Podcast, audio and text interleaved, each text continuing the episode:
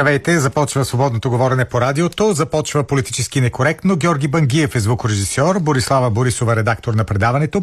И Велина Георгиева е нашата връзка с вас в социалните мрежи. Аз съм Петър Волгин. Започваме. Политически некоректно. Непрекъснато получаваме доказателства, че хората, които управляват в момента България, нямат нищо общо с България. Държат се така, сякаш са поставени на управленските си позиции, за да защитават всякакви други интереси, само не и българските. Онзи ден депутатите, подкрепещи правителството, гласуваха да отпадне забраната за внос на украинско зърно. Това беше поредното доказателство, че на управленската коалиция чуждите държави са и по-скъпи, отколкото нейната собствена. Само така може да бъде тълкувано решение, което застрашава съществуването на един от най-важните сектори в България.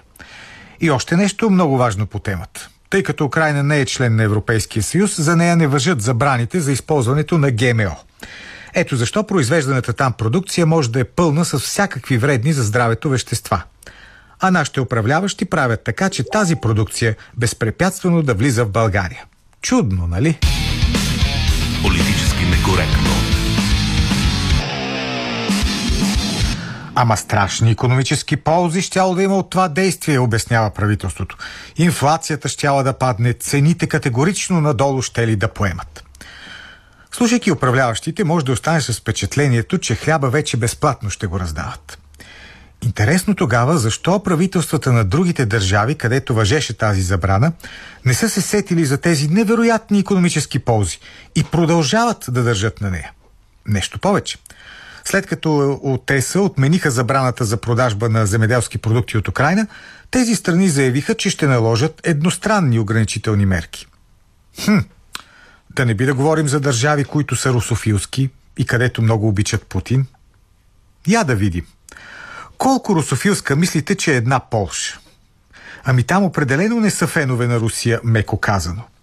И въпреки, че силно подкрепят Украина във всяко отношение, все пак повече подкрепят собствените си производители и собствените си съграждани. Затова и не искат забраната за внос на зърно при тях да отпада. Политически некоректно. Нашите управляващи обаче не разсъждават така. Те смятат подобни разсъждения за остарели и националистически. Нашите управляващи са правоверни евроатлантици и за това се грижат за интересите на всички останали, само не и за българските. И това въжи не само за политиците, а и за обслужващия ги медиен персонал. Тези дни по всички медии бяха плъзнали едни грантови анализатори, които за хилядин път ни обясняваха как българското е остаряло и ако искаме да се водим по модата, трябвало европейци да бъдем.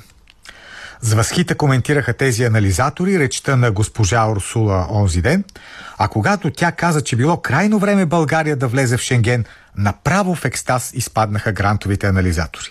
Ето казаха, евроатлантическата солидарност дава своите плодове и вече сме възнаградени за отдадеността си към партньорите.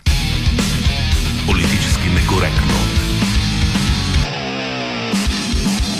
Прекрасно е това. Обаче веднага след пионерския оптимизъм на госпожа Орсула, дойдоха и поясненията на Нидерландия и Австрия, които могат да бъдат резюмирани последния начин. Да, ще влезете в Шенген, ама друг път. Работата е там, че каквито и бодряшки клишета да бълват чиновниците от Брюксел и тяхната дружинна ръководителка, влизането ни в шенгенското пространство зависи не от тях, а от националните правителства. И значи, щом управляващите в Австрия и Нидерландия са против, никакви призиви от типа «дайте да дадем» няма да променят нещата. Политически некоректно. За пореден път се убеждаваме, че колкото и правоверно евроатлантически да действаме, ако някоя държава смята, че може да бъде застрашен националния интерес, тя изобщо няма да вземе предвид нашата солидарност, а ще прави това, което е добре за нея. И друг пример. Пращаме ли, пращаме всякакви оръжия в Украина. Даже се появиха подозрения, че сме били готови да дадем и най-модерните си ПВО системи С-300. А докато летят аргументи в едната и в другата посока, Военният министр такова едно загадъчно мълчи. Мълчи подобно на един съвременен сфинкс, защитил дисертация в Съветския съюз. И едновременно с това някакво неспокойствие излъчва този министр. Аз като го гледам и на мен ми става неспокойно. Така изглежда все едно няма търпение да обяви война на Русия. В името на победата на евроатлантическите ценности, разбира се. Не е зле обаче днешните евроатлантици да си спомнят как през е, един далечен декември, през далечната 1941 година, тогавашните управляващи обявиха война на Съединените щати и Великобритания. Разбира се, за да бъдат солидарни с тогавашните ни стратегически партньори, а именно нацистите в Германия. А от тази така наречена символична война последваха съвсем реални разрушения и гибел на българи. Да, добре е да сме солидарни с партньорите, но не винаги и не на всяка цена. Политически некоректно. Това ще бъде и една от темите, за които ще говорим днес. Разбира се, за тази забрана, която отпадна върху вноса на украинска земеделска продукция. Имаме и такава анкета в социалните мрежи, в Facebook, в TikTok или X, в Telegram, в Instagram. Може да гласувате, отговаряйки на въпроса. Трябваше ли забраната за внос на украинско зърно да остане? Да, трябваше един отговор. Не, не трябваше, правилно отпадна е другия отговор. Политически некоректно. Една от темите, която се обсъждаше и тази седмица, със сигурност ще продължи да се обсъжда и нататък, е тази какво ще става с специалните служби в България. От една страна, както разбрахте, някои от управляващите много искат да слеят цивилното с военното разузнаване, а също така и да премахнат ролята на президента от схемата, по която се назначават ръководителите на служби. А дали това може да се случи. Да, имат управляващите мнозинството в парламента, но дали все пак ще се стигне до едно такова действие. Ще разговаряме сега с Красимир Каракачанов, който е почетен председател на ВМРО, а беше и министър на отбраната. Добре дошли. Добре заварили. Защо име това, господин Каракачанов? Само за да, а, понеже президента сега не го харесваме и трябва непрекъснато бой по главата. Това ли е основната причина? Това е една от причините конъюнктурната причина в момента управляващите воюват с президента, а по конституция президента с указ назначава шефовете на службите. ДАНС, външно разузнаване, военно разузнаване. Тоест той може и да откаже. Министер... Процедурата е такава. Е, Министерски съвет предлага, президента утвърждава. Той може да откаже. И тъй като в момента воюват, те не мислят, че този президент има още 3 години мандат. След това може да е някой друг. Той всъщност ще е някой друг. А, но тях това не ги интересува. Основната причина е друга. Българските политици още от 90-те години се усетиха, че службите им пречат. Как Те, всички тези хубави приказки, как ще подобриме работата, вижте германския модел. В Германия има само една. След малко ще поговорим да. за Германия. А, не, мисълта ми е, че как им пречат? Нима се лъжеме, че организираната престъпност в България има покровителство от политиците ли? Не. Контрабанда, включително наркотици, трафик на хора. Някакви хора е така решават да правят контрабанда на цигари, на наркотици, ако щете на оръжие. И това си го решават тези хора и политиците не знаят. Напротив, всички канали, цялата престъпна дейност в България, винаги последните 30 на години, в по-силна или по-слаба степен е покровителствана от политиците. И когато една разузнавателна или контраразузнавателна служба работи по тероризъм, да речем, тя засича контрабандни канали. Засича кои са фирмите, които го правят, кои са лицата, които го правят. Оттам пътя до това да свържеш едни лица с едни политически партии или едни политици е много лесен, защото се знае. Точно това е причината да се говори за сливане на службите, защото когато са три различни служби и президента ги назначава сука с началниците им, е малко труден контрола. Президента е враг, той може да научи, тъй като той назначава шефовете на службите, може да научи какво се случва и може да го използва срещу тях. Казахте, че тези престъпни канали и въобще тези незаконни дейности се а, покровителстват от политически лица, но то трябва да си в управлението, нали така, за да покровителстваш. Ето, вие като бяхте в управлението, имахте ли данни за такива неща? Еми, е, данните е, бяха на лице винаги. Винаги имаше и разкрити и полицейски служители, и други, ама те полицейски служители някой ги назначава. Ама пак нямаше, нямаше подведени под отговорност политици. Е, нямаше, то и няма да има, докато службите първо бяха разбивани съвсем умишлено след 95-6 година. Военното разузнаване буквално беше съсипано. А не военното, а цивилното Това разузнаване. Военното стана а, военното, а военното разузнаване ще справи на генералитета, че не позволи военното разузнаване да бъде разсипано, както беше разсипано външното неразузнаване. Те си запазиха и агентурата, и чуждите граждани, не извадиха документите, не ги дадоха на синекурната комисия по досиетата, която нямайки какво да прави, публикуваше наред. Има в техните официални томове, които издавах, аз лично съм откривал случаи, при които чужди граждани, работили за българските разузнавателни служби, верно преди 10 ноември, имената им не са заличени. Тоест, тези хора ти ги оставаш, някой може да ги вкара в затвора, а пък в някои страни, като тези от Близкия изток или третия свят. Където не се церемонят. Могат да, ги, да бъдат и обесени директно. Та мисълта бе, че това е целта. Слагаме, правиме една служба, слагаме послушни наши хора и няма контрол. Няма е другата институция, която може да контролира. Плюс това военното разузнаване е подчинено пряко на министра на отбраната. А, а министра на отбраната обикновено го харизват на коалиционни партньори. Е, на чужди при вас, когато вие бяхте. Е, не да. само при мен, и преди мен, па и сега. Нали. А, 2019 година имаше подобен опит. На един фарчаш лис ми донесоха един законопроект. До края на юли трябва да го внесеш в е, парламента и да се гласува сливането на военното и цивилното. Аз тогава им теглиха на майна им, как че няма да стане. След което, разбира се, последстваха други последствия, но това го оставяме на страна, не е важно какви последствия е търпял някой. Но започна една гнусна кампания срещу военното разузнаване. Помните, че бяха започнали разследване срещу бившия и настоящия шеф на българското военно разузнаване, двама достойни български генерали.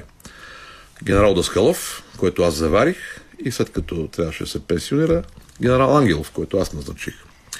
И двама достойни генерали с опит, с практика, истински патриоти, за да удариме военното разузнаване, трябва да го компрометираме. Как? Ами, видите ли, те двамата началници на военното разузнаване са издавали неправомерно допуск, допуски за квали... достъп до квалифицирана информация, забележете на кого? На служители на военното разузнаване. Четири години ги въртяха тези хора, съсипаха им кариерата и здравето, поне на единия, а, с идеята, компрометирайки военното разузнаване, този проект за закон да мине по-лесно. Защото ще, ще да има съпротива. Само, че е, това не се случи, защото аз им казах не. И това не стана. Сега е същата идеята. Е, в своята дейност разузнавателните служби, работейки в чужбина и най-вече в военното разузнаване, военното разузнаване е силно, българското военно разузнаване в чувствителните райони. Балканите, Близки изток, то запази кадрите си и работи много добре. Между другото, получава най-високи оценки от партньорските служби, така да се каже. В е, дейността си зад граница, то засича често български граждани или български фирми, които извършват разни нерегламентирани дейности. И естествено докладва. На кой докладва? Първо на министра на отбраната, оттам на президента, на министър-председател и шефа на парламента. Да, да, в веригата поне двама не са сигурни. Министър на отбраната, както казахме, винаги е някакъв коалиционен партньор и президента е враг. Ема тук винаги се е, казва... какво да направиме? Вместо да удариме контрабандата или да удариме престъпността, ще удариме военното разузнаване. Ама в Германия е. имало една разузнавателна служба, казват. То в Германия има една разузнавателна служба, в Австрия също има една, ама е военно разузнаване. Ама в е, любимата държава на грантаджите, както ги нарекохте преди малко, Съединените Американски щати има 17. Там са доста, да. В Великобритания имаш Ми-5, Ми-6 и военно разузнаване. Във Франция подобно. Всъщност Германия е единственият пример, за който се хващат. Защото няма какво да посочат друго. Нали, говорим за държавите от западния свят. Няма какво друго да посочат. Коя друга държава има една служба? И защо да е една? Между другото, тя логиката е проста. А, чух едни аргументи от едни пишман специалисти, ама те се конкурирали, да. те си пречели. Пречели си. Е, добре, да 17-те служби на щатите не си ли пречат? Явно не си пречат. А, какво си пречат, като всъщност задачите на двете разузнаване са различни? Цивилното разузнаване събира предимно, събира предимно политическа информация. Военното се занимава с специфичната дейност да събира информация за военни обекти, за военна техника, военна опасност и така нататък. То е специфична информация. Аз и вие, защото съм бил 4 години министър на отбраната, аз нямам военно образование, нямам военна академия и ще ми е трудно да преценят точно една военна ситуация в дадена държава, защото при ти просто нямаш необходимото образование. А какво говорим за един цивилен служител? Защото ти ще ги събереш и ще ги девоинизираш.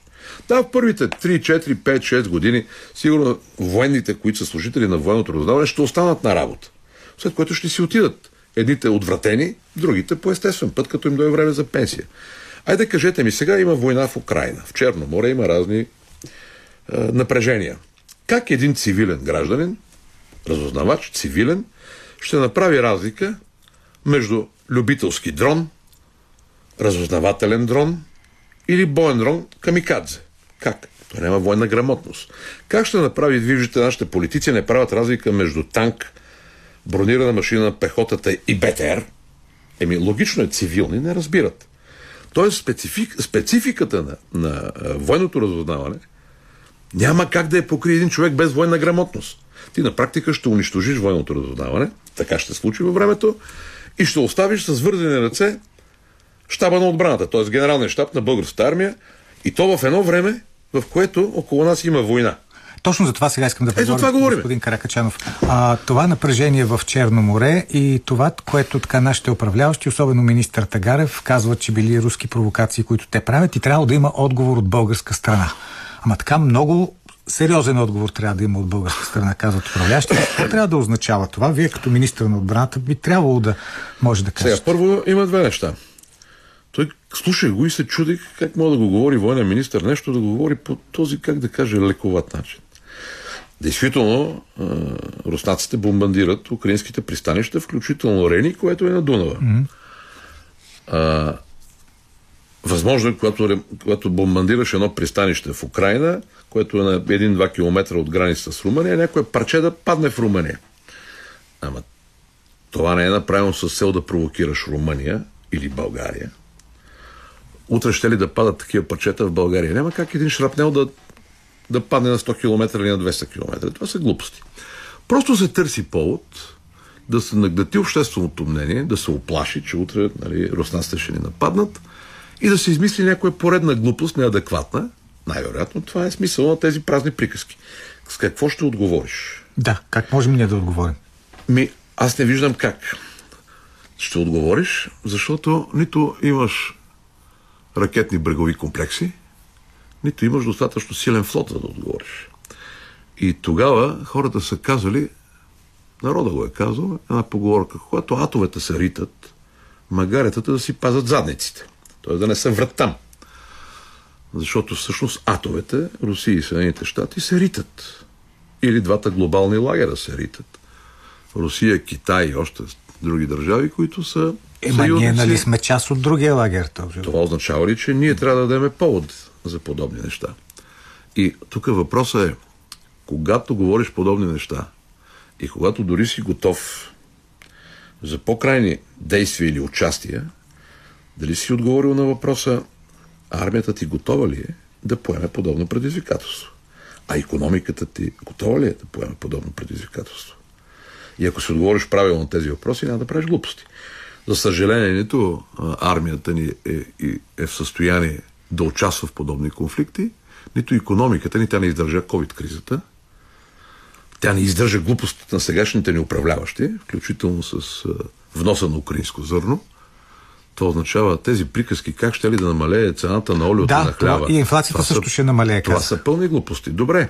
Нали, а, мисля, че беше кирчовците и кокорчовците, предишното им правителство. Тези не ги познавам, кои сте. Еми, хората ги знаят. Добре. Нали уж махнаха ДДС върху хляба? Поевтиня ли хляба? А, нали имаше внос на украинско и слънчоглед и пшеница преди да наложим това ограничение? Поевтиня ли хляба тогава? Цената на олиото падна ли? Не. Ще направиш това, което поляците, румънците, мисля, че и унгарците, и, и словаците, а, сло, а, сло, словаците не искат да направят. Да, и Румъния, и Полша са твърди врагове на Русия. По исторически причини. Румъния си прави сметка, че при един разгром на Русия, и ако тя бъде разпадната на множество държави, тя по-лесно ще може да абсорбира Румъния, а да Молдова. За румънците Молдова, в съзнанието на румънеца Молдова е това, за което в съзнанието на българина е Македония. Един език, един народ. А, поляците си правят една друга сметка. проекта на Пан Пилсудски, Полша от море до море.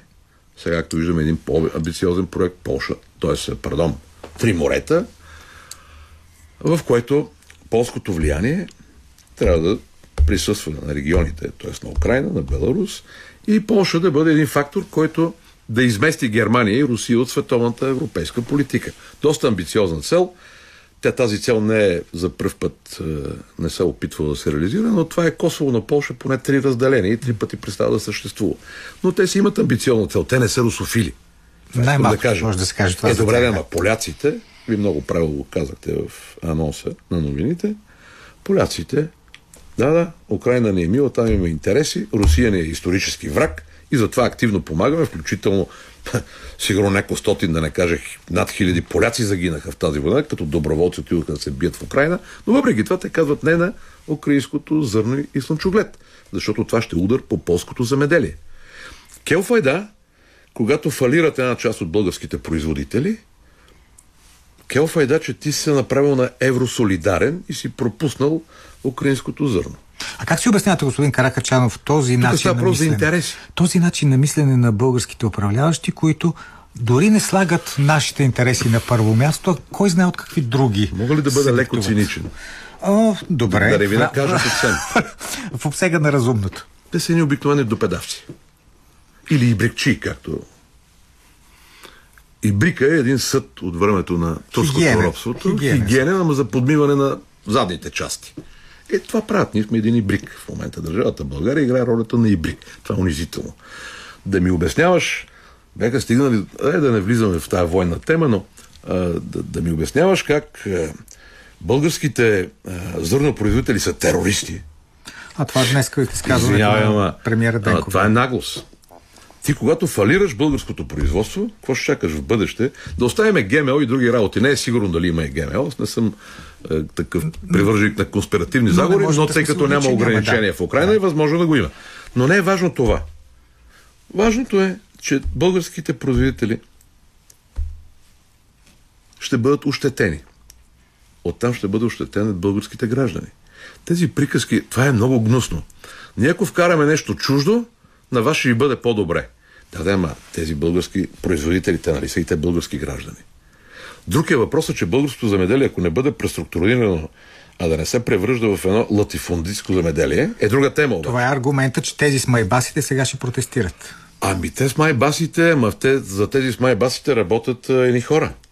А пък тази стока, като я продаваш навънка, влиза една печалба в България, защото България ползва не повече от една трета от това, което произвежда. Даже мисля, че по-малко по отношение на пшеницата. Ние ползваме 1 милион тона, а произвеждаме 8 или 9. Тук не съм добре с земеделските цифри, но това по-пока. Ти изнасяш нещо. Друг е въпросът, че ти трябва да структурираш земеделието така, че то освен да произвежда суровидата, примерно пшеница и слънчоглед, да го преработва тук.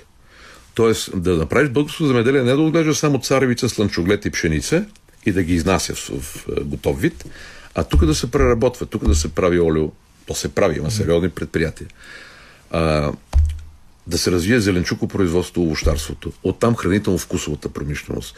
Това е допълнителен бранш, който е свързан с земеделието и създава работни места. Защото когато един голям арендатор гледа примерно 1 милион декара земя, той сигурно го прави с 20-30 трактори. Това са 20-30 трактора, това са е, комбайна, това са 20-30 комбайнери и 5 човека поддръжка. Но обаче, когато го няма продукта, който да влезе в е, е, хранително-вкусовата промишленост, хората в тези малки райони остават без работа и се изселват към градовете. Тези малки населени места се циганизират, а населението българското, което остава там, или е възрастно, или става един лумбен пролетариат. Тоест, това трябва да се помисли какво да се прави. Но в момента българските производители са прави. Не можеш да ги удариш с нерегламентиран външен внос, само с лозунга да живее евроатлантическата солидарност. А мислите ли, господин Каракачанов, че тези протести, които сега се задават, които са провокирани от падането на тези забрани, са в състояние да застрашат живота на правителството? Могат ли те да свалят правителството? Могат. Само, че имало е протести, ще бъда много откровен.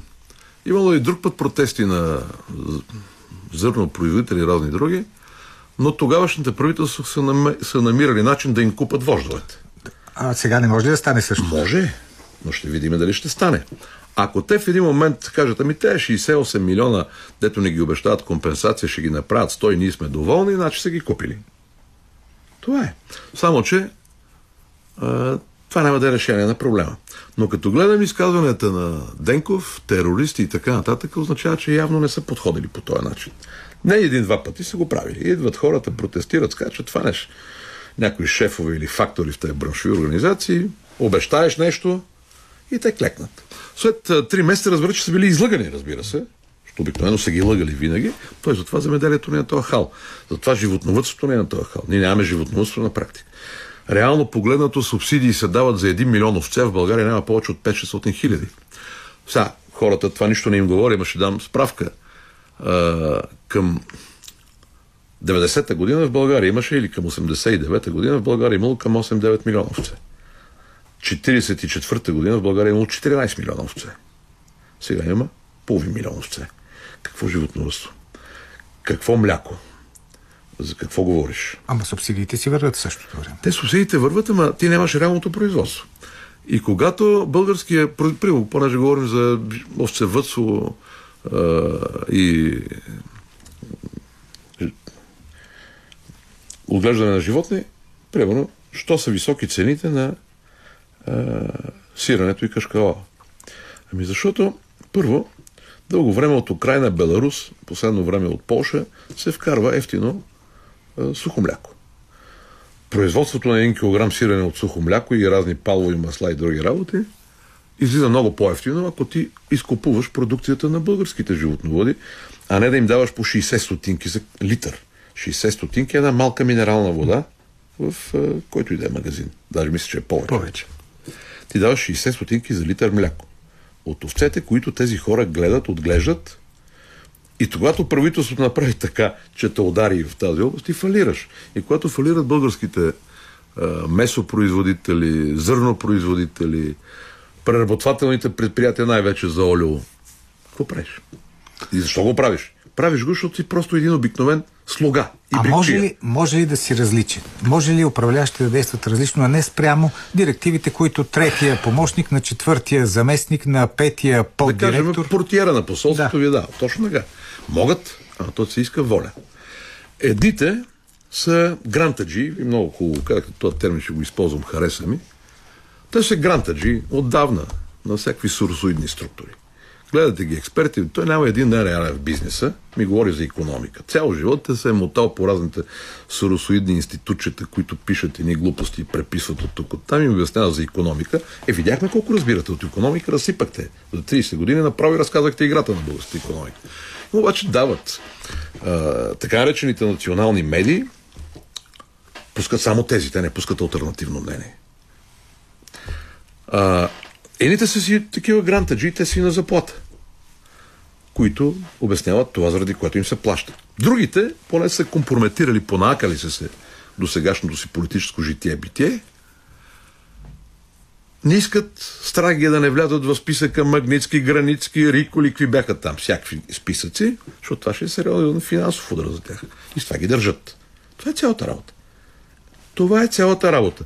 Трагичното е, че едни хора, за да спасат собствения си задник, са готови да закрият държавата България. Това е трагедията. И другата голяма трагедия е, че българския народ вижда, разбира, мълчи и чака поредния спасител да се появи от ръща. Е, не става тая работа с спасителите. Е, поне историята е показала, че не става. Благодаря ви много за този разговор. Красимир Каракачанов. Политически некоректно. Днес говорим за това, което направиха депутатите от мнозинството в Народното събрание, а именно направиха така, че да отпадне за забраната за вноса на украинска селско-стопанска продукция в България, нещо, което не направиха а, управляващи в други държави, където тази забрана въжеше. Какво мислите за това? Ето сега ще ви прочита няколко мнения по темата от а, различните социални мрежи. Стойчо Парванов, след пшеничното зърно и слънчогледовото семе ще дойдат месото, млякото, меда, гъбите, картофите и всичко друго, което се сетите като селско-стопанска продукция. Продукция, която се отглежда без задължителните нормативи за безопасност на храните.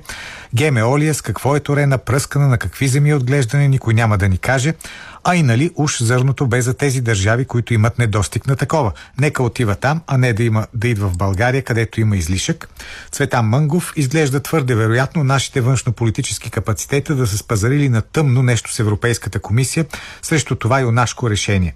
Я по северно-македонска линия, я в посока Шенген. Народа обаче не знае подробности за подобни сделки, а ако ги научи, ще пита дали не предлагаме кон за кокошка, при това имагинерна.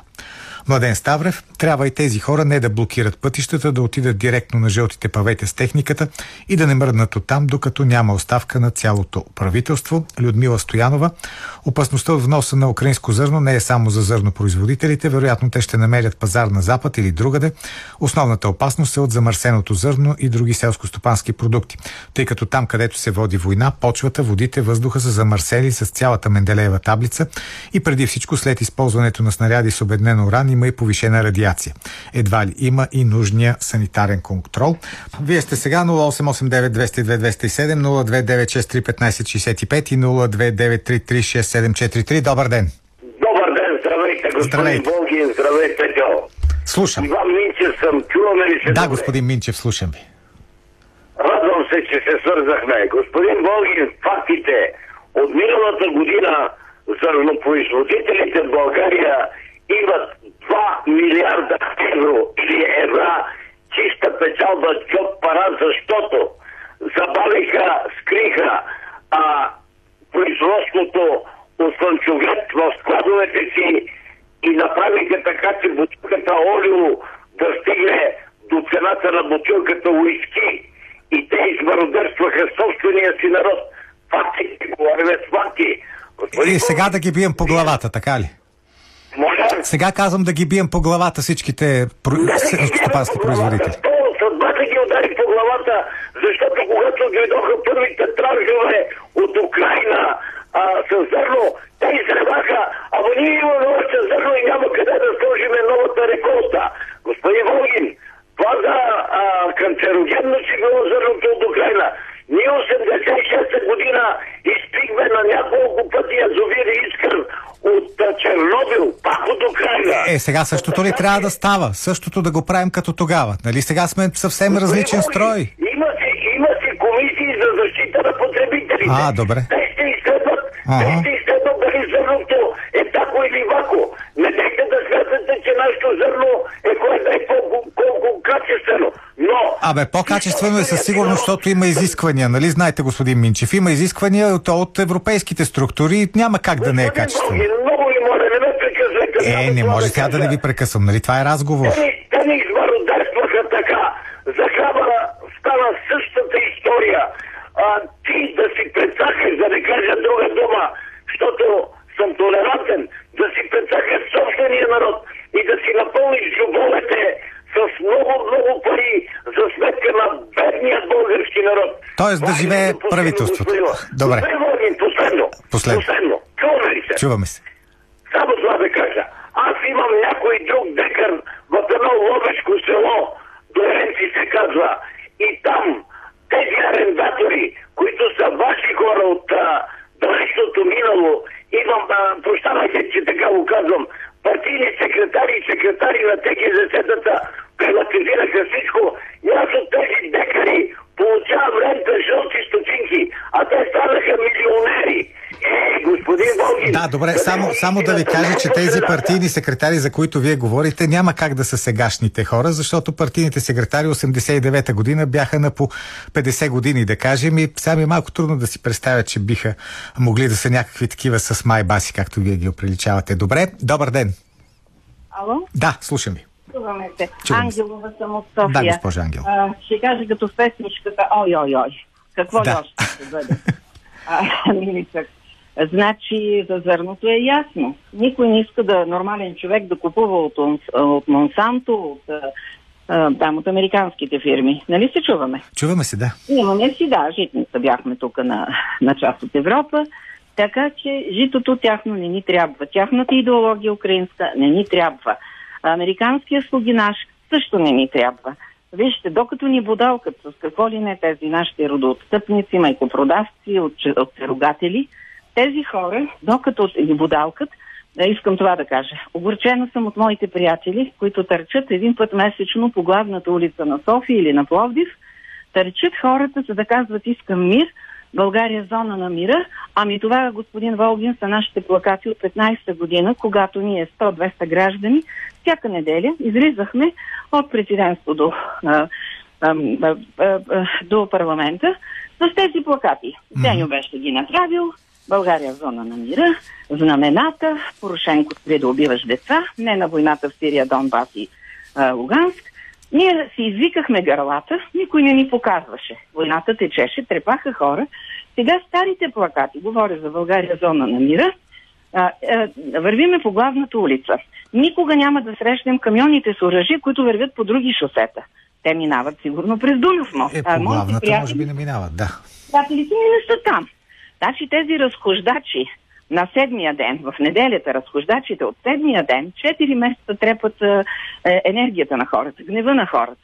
А какво трябва да се прави според вас? Защото никой не иска ами, война, нали така? Всеки иска да има мир. война не искаш, ама то няма как да я спреш. Сега смятам, че съпротивата на нашия буден народ, 10 хиляди от главните улици, ако обичат около паметника на съветската армия. Там е едната барикада. Падне ли този паметник, ще падне Околчица, ще падне Бузлуджа, ще падат после Ботев, Левски, Караджата по села и градове. Имам поглед върху село Мирково. Там падна първо паметника на партизанина, на хора убити, 17-17 годишни момчета. Бутнаха го, гътнаха го и изиграха този номер – както тук, дали 24 май или 3 март, да сблъскаш две, две неща, които не са противоположни, там беше, ами да махнем партизанина, да сложим поп неделю, кръстоносица на четата. Е, сега казват, че партизаните били лоши и били терористи. Това... Ами така може да сме си мислили ние, докато в социализма бехме някакви дисиденти. Аз съм от групата на Радой Ралин. Разбира ви, благодаря ви за мнението. Добър ден. Ало? Да.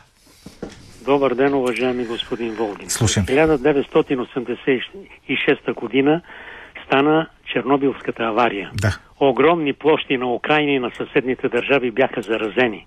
Тоест тази земя не може да се използва, тъй като срокът за разпадане на вредните вещества е над 100 години. Обаче украинците губят, ако тази земя не се използва, а техните основни доходи са от селско стопанство. Губи и селско-стопанската техника, която също не може да се използва. Безработицата се увеличава от техните безработни, които също, а, а, това, които също бездействат. И съответно се търси начин тази продукция по себестойност или със съвсем ниска печалба да бъде изнесена в чужбина, за да може да се реализира веднага.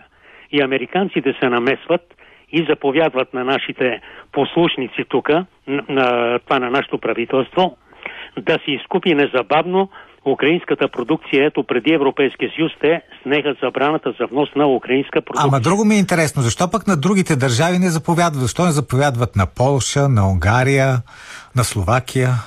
Там също ами... продължават забраните. Тук ние сме най-меките, мека мара сме, нали, това както казват. А, най-големите послушници са тук в България. Хора, които не се съобразяват с интересите на българския народ, с интересите на България. Това са хора, които са, са с евроатлантическа ориентация, без българския народ да се произнесъл и да е дал съгласие с референдум за влизане в НАТО, за разполагане на американски бази на българска територия, за Европейския съюз, български народ не се е произнесъл. Те използват разните а, такива политически тарикатлъци. И сега, внасяйки тази продукция, те подбиват а, това дейността на българските земеделски производители. Американците ги натискат, за да може бързо да бъде реализирана тази продукция и с, и с придобитите пари украинците да купуват оръжие, боеприпаси, военна техника и да воюват срещу пари, да. Русия за защита на американските интереси. Е, това е цялата работа. Благодаря ви за мнението. Добър ден. Добър ден, господин Волгин. Заповядайте. Да. А, аз съм един 72 годишен средностатистически пенсионер. Днеска в 12 часа една минута се почувствах терорист. Аха. Защото в продължение на 10 години отглеждах по 300 прасета. Да. И с моята съпруга денонощно спяхме в една гора, в една ферма. Полека филтъра не отговарял, сухия, мокрия. Сега купувам месо от Испания в момента. Mm-hmm. И днеска се почувства страхотен терорист. Че жена ми и тя. И тя терористка. Да. Mm-hmm. Ей това е. Този човек а, малко неадекватен ми се струва.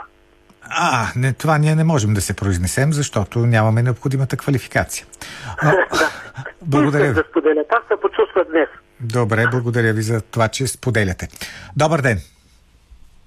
Здравейте. Ало? Да, слушам ви. Здравейте, господин Волгин. Да. Обажда се ваша даш. Да. Петър Дунавски. Кажете, господин Дунавски. Страхотен журналист е. Благодаря. Ви шапка. Благодаря. Обаче имам едно предложение. Да. За зърното ли става дума? Не, не, не, сменете формата на предаването.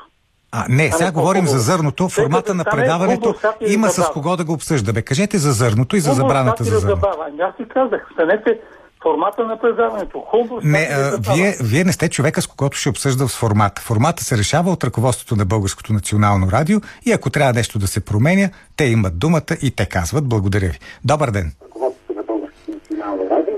Само трябва да изключите звука на радиоапарата. А, да, да, да, не мислих, че съм включена. А, добър ден, Здравейте. много ми е приятно. О, добре, че сте вашето предаване, за да имаме надежда, че а, тази България ще посъществува.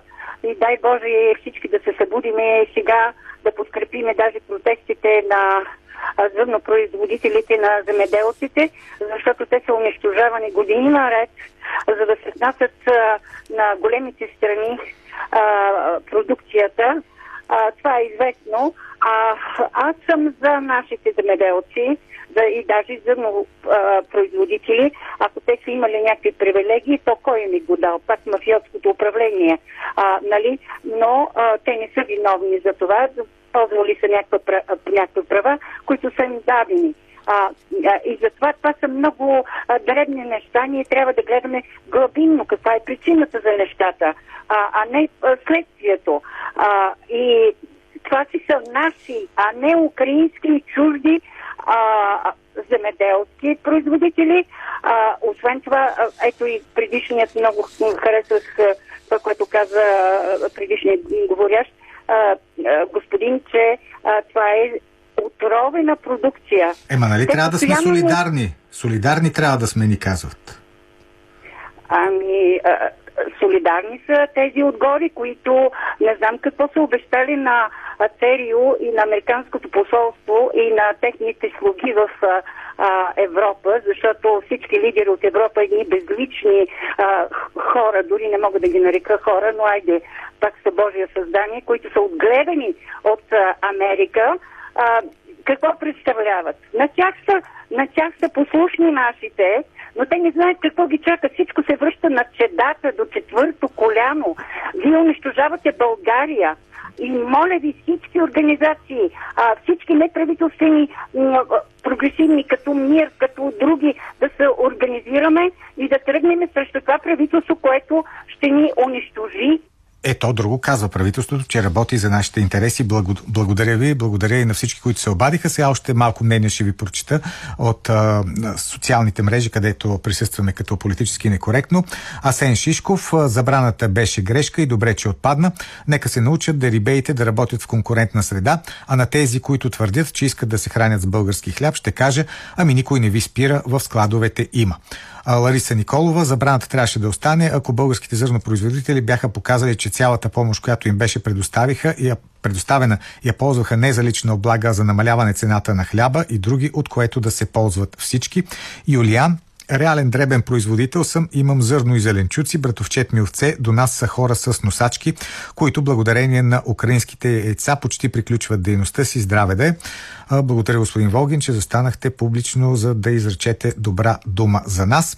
Найден, това си е направо риторичен въпрос, трябваше ли да отпадне забраната или не. Очевидно се цели дестабилизация и последващи извънредни мерки и тогава вече старото ще е в кошарата. Политически некоректно. Сега свръщаме към темата за службите, за опитите, които напоследък се правят, за тяхното сливане, за всичко около тях. Говорихме за това с Красимир Каракачанов в първата част на предаването. Сега още важни разсъждения по темата. Калина Андролова.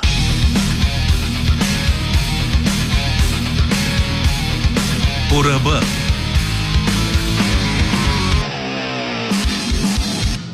Във времето на прехода от тоталитаризъм към либерално общество се извършиха всякакви предателства към българската национална държава.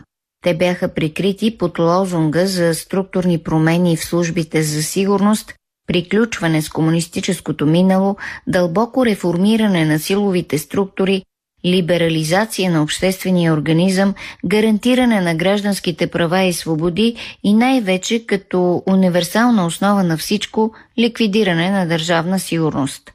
Лексиката на демократичните промени е много приятна и нито един образован и културен човек не би посмял да се възпротиви на така мечтаната либерализация – Нуждата от разформироването на тоталитарните институти на комунистическата държава се подразбираше от само себе си и не се нуждаеше от коментар.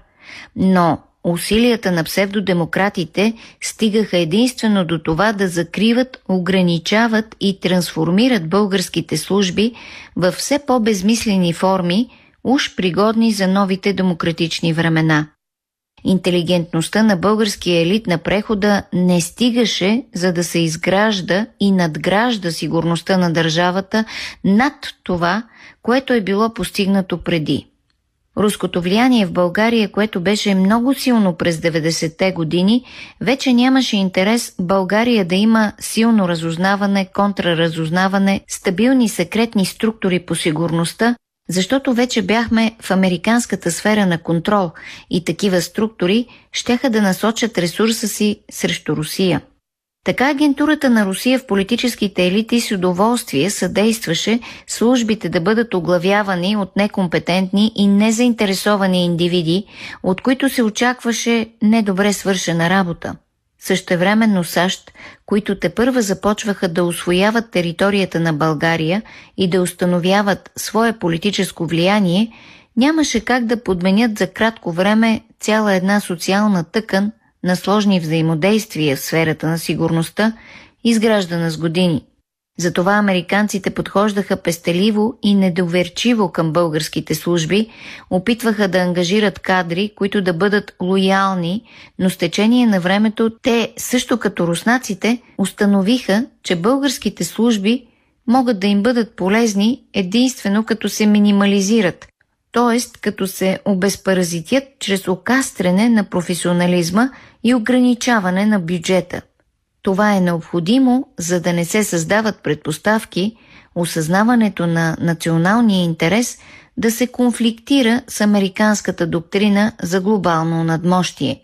Редно е да се каже, че нито американци, нито руснаци, нито турци са ни виновни, че на политическите ни елити не им пука за усъкътяването на държавата по отношение на сигурността и се съгласяват да осъществяват този демонтаж, удобен за чуждите интереси. Натиск винаги ще има. Има такъв и върху всички държави в Европа.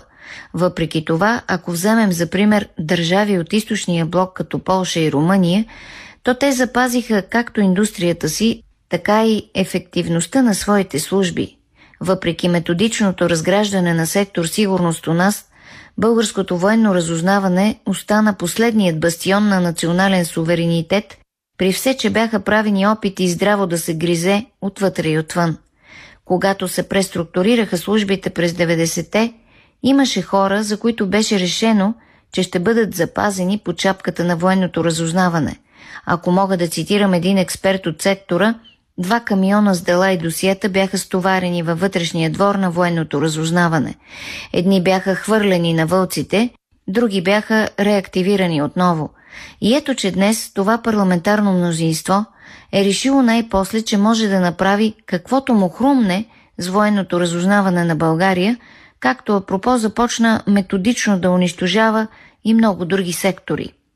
Още след кабинета Орешарски, Атанас Атанасов искаше да слива военното разузнаване с Държавна агенция разузнаване. Тоест, борбата за закриване, пардон, сливане, се води отдавна – Минималната структура, която се предвижда, няма да може да произвежда национално отговорни резултати, но пък твърде е възможно на всички видове специални служби у нас много скоро да им се вменят функции, свързани с вътрешно-политически чистки под мотото «Да гоним руското влияние». Плашилото руска агентура вече се превръща в универсален шперц за отключване на разправа с всякакъв вид опозиция и другомислие. Най-лесно е всички политически неудобни да се пришиват към образа на врага и доказателствата ще се напасват според целите. Това са класически практики на фашизъм, които вече се усеща, че недвусмислено се задават към нас. Но да се върнем на реформите в службите, които одиозните ни наши политици безпросветно предлагат. Американското военно разузнаване е много добре разгърнато на Балканите и българското е почти ненужно, особено пък когато хората на президента трудно могат да бъдат изчистени от структурата и се счита, че именно тази структура неформално подхранва алгоритъма за един бъдещ политически проект на Румен Радев. Тоест имаме ситуационен вътрешно-политически мотив за предефиниране на смисъла на службите, който се съчетава идеално с стратегическия чужд интерес. Реформата е подход към нова обединена структура по сигурността, която ще е още по-слабо функционираща от сегашната. Ще получим безлично ведомство с конюнктурно ръководство, съгласувано и одобрено от посолството, както продължаваме промяната ни обещаваха в записите. Подобна реформа, която цели превръщането на сложни и необходими за държавността структури в плосък политически слугинаж, практически ги ликвидира, изважда ги от строя. И академик Денков, премьер на България, който безспорно е умен човек, но до сега се е занимавал предимно с физикохимия, следва да бъде информиран от хора, които наистина разбират от политически, социологически, исторически и военно-стратегически науки, че така умират държавите. България опорито се движи към статуса на минимална държава. Това е понятие от политическата философия, което свежда държавата до функции на нощен пазач, чието задължения са толкова ограничени, че ако се минимализират още малко, ще се изпадне във форма на анархия. Ефтина държава, в която националната власт има правомощия само за минимални задачи. Този модел е част от същността на глобалистката неолиберална доктрина, която проповядва обездържавяване. Национални държави от класически тип с всички атрибути на държавността не е нужно да съществуват. Националната власт се тласка към загуба на традиционния си монопол дори върху националната сигурност.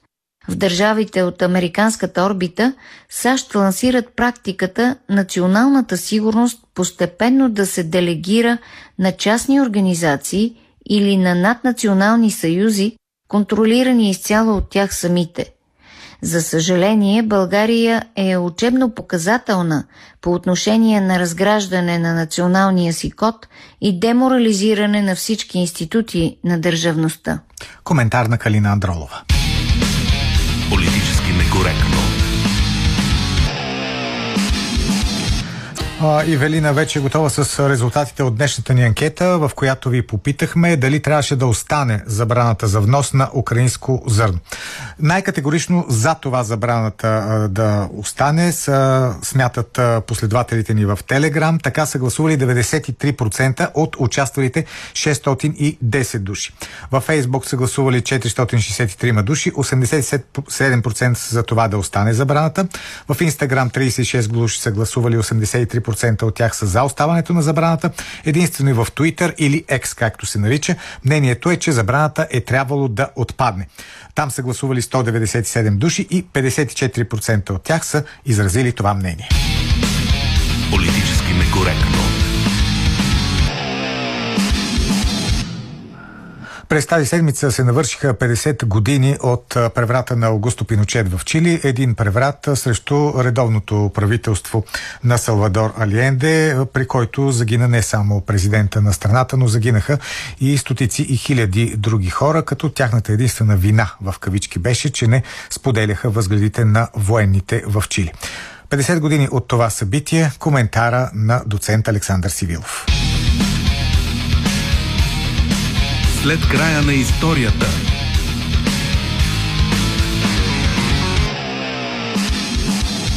Преди 50 години на 11 септември 1973 Бомби започват да падат върху президентския дворец Ламонеда в центъра на чилийската столица Сантяго.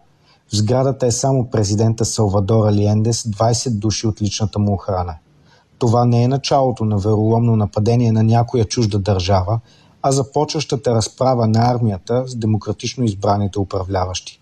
Преди самолетите да успеят да взривят антените на радиостанция Магаянес, Алиен да успява да призове своите сънародници да не се противопоставят на военните. Дори в последните си минути той мисли за обикновените чилийци и опасността да започне гражданска война. Вероятно, ако знаеше, че хиляди хора ще бъдат набутани в центрове за разпит, където ще ги измъчват и избиват, той би действал по друг начин. Тъжното е, че днес в България, когато споменеш Чили, повечето хора не знаят за това какво е направил Салвадор Алиенде, а одобрително поклащат глава, когато чуят за Аугусто Пиночет. Това е един от ранните примери за пренаписване на историята, през който мина нашето общество – Началото му бе поставено още през 1990 година, когато се предложи прилагането на неолибералния економически модел. В този момент правителството на чилийския генерал изглеждаше като добър пример. Това бе период на противопоставяне на пропаганди. След преврата през 1973 година българското общество приема много чилийски емигранти. Младежките движения и партията водят огромна разяснителна кампания за всички престъпления, които се извършват в латиноамериканската държава. По-социалистическия нихилизъм у нас насочи фокуса си към тази тема. Тя бе удобна, защото звучеше някак далечно. Какво значение има историята на една латиноамериканска държава? Нали съветската пропаганда е изкривила нещата? Така се появи един нов разказ. В него генерал Агусто Пиночет успява да спаси страната си от лапите на кървавия комунистически режим на Салвадор Аленде. В новата история Пиночет успешно изправя на крака економиката, която социалистическото правителство е съсипало. Хилядите избити в центровете за разпит и концентрационните лагери можеше да бъдат оправдани, защото са били хищници или просто безмозъчни комунисти. Дори днес често се споменава защо и България нямаше своя пиночет, да се оправим. Тази промивка на мозъци е много успешна и изключително тъжна, защото не стъпва на никакви економически и исторически доказателства. Управлението на Салвадор Алиенде е едно от най-демократичните в страната. Когато идва на власт през 1970 той обещава, че ще създаде социализъм без да разрушава демокрацията и без да премахва политическия плурализъм. И удържа на думата си. До смъртта му никой от опозиционните партии не е забранена. Две трети от пресата е контролирана от опозицията. При радио и телевизионните станции съотношението е още по-голямо в полза на националистите и десните християн-демократи. Това става и една от причините за лесното сваляне на властта.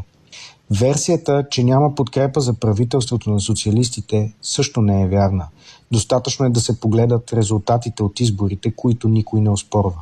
През 1970 година левите получават 36% от гласовете. През 1973 при изборите за парламент за тях вече гласуват 44% от хората. Това е стряскащата равносметка, която кара десницата с подкрепата на ЦРУ и американското правителство да предприеме мерки за свалянето на Алиенде. Когато разкажеш на днешните пиночетисти историята до тук, естествено следва въпроса за економиката – след идване на власт на левите, за една година инфлацията в страната пада до 22%. Това са нива, които никой не е виждал до този момент в държавата от десетилетия. През 1971 година американският президент Никсън произнася известната фраза «Накарайте економиката им да пропищи». САЩ и световните финансови институции се справят. Падат цените на метта, започва пряк економически и финансов саботаж – в началото на 1973 година инфлацията е вече 250%. Алиен е свален през септември и веднага економистите в Чили, обучени в Чикагския университет, започват прилагането на новата економическа програма. Резултатите са плачевни. През 1974 година инфлацията достига близо 400%. Всички социални програми са урязани. През 1976 година започва най-голямата вълна от миграция от Чили. Тя не е свързана само с репресиите. Тя е економическа. Хората не могат да живеят при тези условия. През 1977 година економиката започва да расте. Ръстът на БВП доближава 7%, но инфлацията продължава да е близка до 50%, а в най-добрия момент до 30%. През 1982 целият регион е ударен от вълната на мексиканската финансова криза. Пиночет сменя економически и финансови министри. Тогава се стига до идеята да бъдат източени пенсионните спестявания на чилийците, за да се спасят големите частни банки, иначе страната ще фалира съвсем. Резултата е още по-голяма социална криза. Тогава започват и протестите срещу властта. При безработица над 20% и хиляди хора без пенсии вече никой не се страхува от куршумите на армията и карабинерите. Чили успява да постигне економическото си чудо едва след свалянето на Пиночет през 1990 година. Независимо от него, дори днес в страната може да се види едно от най-големите социални разделения по света. Историята успешно пренаписа на източна Европа, а после и целия свят тръгват по същия път. Днес още има хора, които вярват на тези новосъздадени мантри. Вярват, че е по-добре да избиеш комунистите, че е по-добре да нямаш демокрация, за да може да спасиш обществото от страшната червена заплаха и да запазиш демокрацията. Това не са хора, а истински оксиморони.